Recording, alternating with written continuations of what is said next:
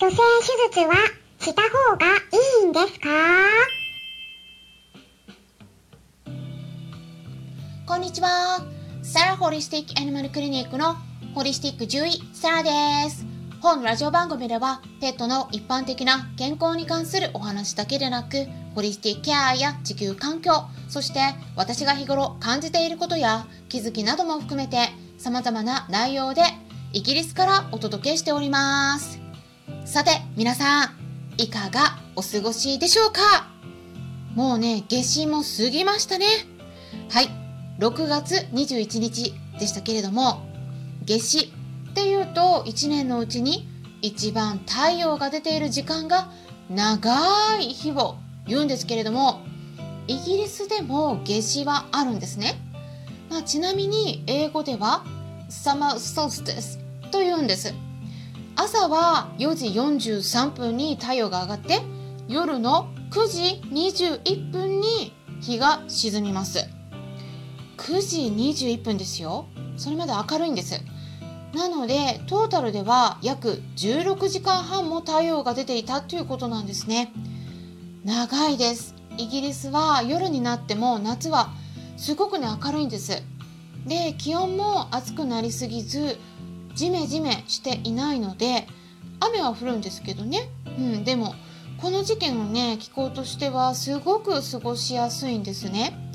なのでもしも旅行に来られることがあるとしたら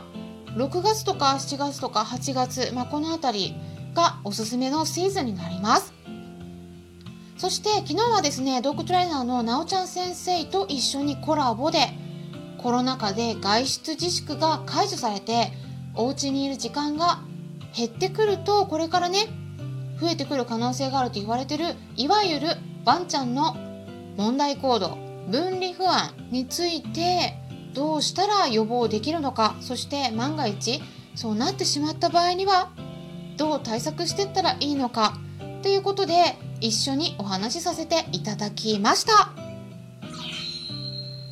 まあ最初はねクラブハウスにてそして30分からはスタンド FM の方でお話しさせてもらったんですけれどもずっとね録音させてもらっていたので、まあ、そちらをね編集できましたらその内容を、えー、いつかね公開できればと考えています。聞き逃してしまったとか途中からしか聞けなかったという方はね是非楽しみにしておいてください、えー、さてですね本日は質問箱に寄せられたご質問にお答えしていきます。虚勢手術をするべきかどうかといったご相談はねすごく多いんですけれども今回はちょっと特殊なケースかもしれません。手術について迷っている方がいらっしゃったらね、えー、参考になるかもしれませんので是非最後まで聞いてみてください。いただいたご質問はこんな感じでした。質問箱に記載してくださった文章をそのまま読み上げていきますね。サラ先生こんにちは。いつも貴重なお話を聞かせていただきありがとうございます。私が飼っているトイプードルのことでご相談させていただきたいと思っています。トイプードルオス2020年5月1日生まれ1歳1ヶ月です。かかりつけの獣医さんに清掃が下りていないため両方とも。1歳のうちに手術した方がいいと言われました。その年齢が麻酔のことも考えて一番トイプードルが体力的に元気だからとお聞きしました。私たちは虚勢手術もできればしたくないと思っていますが清掃が下りなければゆくゆく病気がんなどになる可能性もあると聞きましたので2歳になるまでに下りなければ手術を選択しようかと思っています。ただ希望はできるだけ切りたくないと思っています。清掃が下りれば虚勢手術もしないでおきたいと思っています。なので何か方法はないのかなと考えて獣医さんで針治療をされている先生にもお伺いしたのですがこの清掃が下りていないことに関しては手術を進めると教えてくださいました。今1歳1ヶ月ですので残り11ヶ月ほど何か私もできることがあればしてあげたいなと思って考えていた時にサラ先生のことを知りました。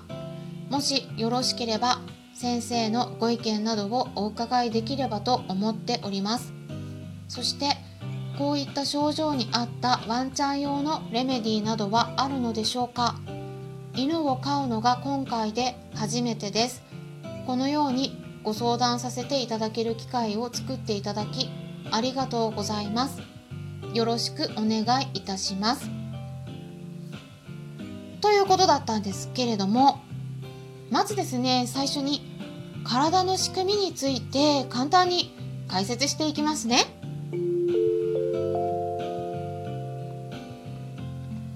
清掃っていうのはいわゆるオスのワンちゃんの体についている陰嚢と呼ばれる袋の中に入っている臓器になります。まあ睾丸と呼ばれることもありますね。メスのワンちゃんにはありません。ただし基本的にはワンちゃんが生まれた瞬間っていうのはこれは見当たらないんです。この清掃っていうのはまだお腹の中にあるからなんですね。でもだいたい生まれてから1ヶ月から2ヶ月くらい経つとその清掃がお腹の中で移動してきて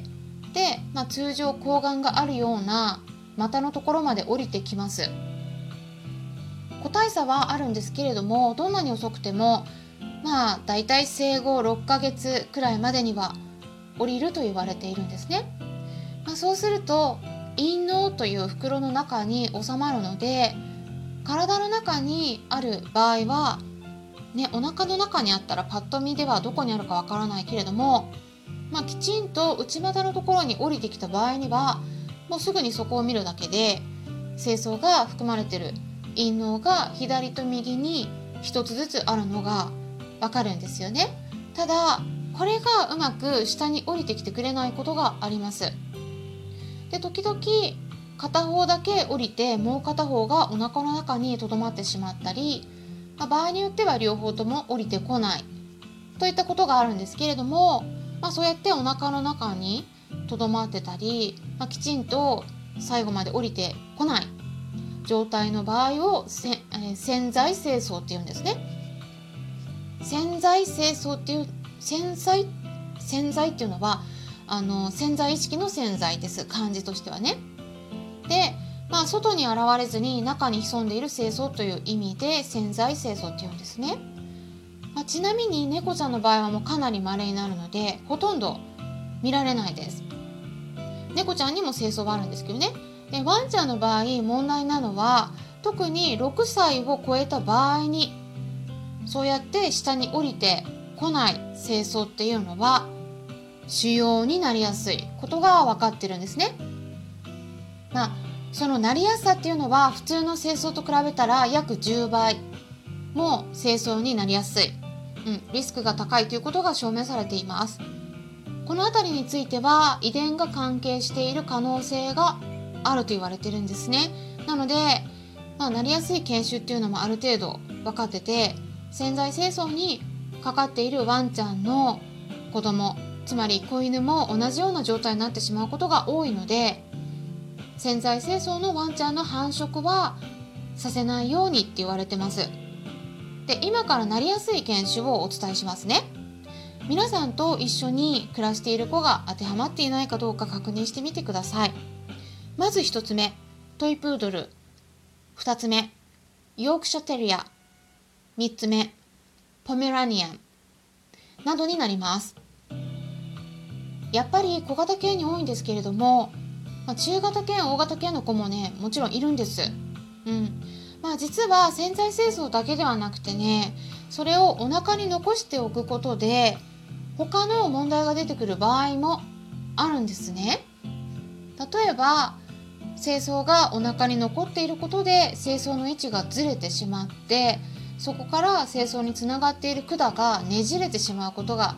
ありますそれが清掃の捻転ということなんですけどもそうするとね急激なお腹の痛みが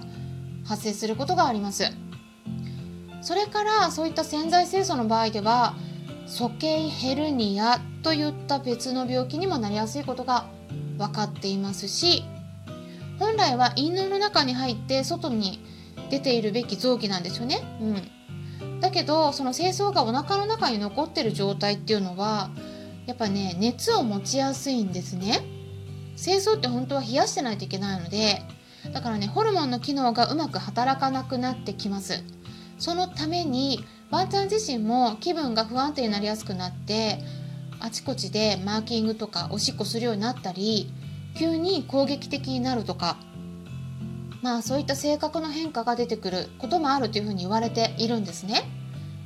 それでね、うん、最後にねレメディで何とかできないかっていったご質問にお答えできればと思うんですがこれはねかなり前になるんですけれども、まあ、私の方でレメディを処方して、えー、利用してもらった時にその子はね生後半年過ぎてて清掃は1個だけ降りてたんですね。でも1個降りてない状態ででもね結構ね途中まで来てたんです、うん、もう陰嚢の近くまで、うん、あともうちょっとって感じだったんですね。でそれでルメに飲ませたら2ヶ月ぐらい経ってからつまり生後8ヶ月ぐらいになってから降りてきてくれたんですね。そういうことはありました。でその時に与えられてたのが、えっと、セリカと清掃自体からできたレメディの組み合わせだったと思うんですね。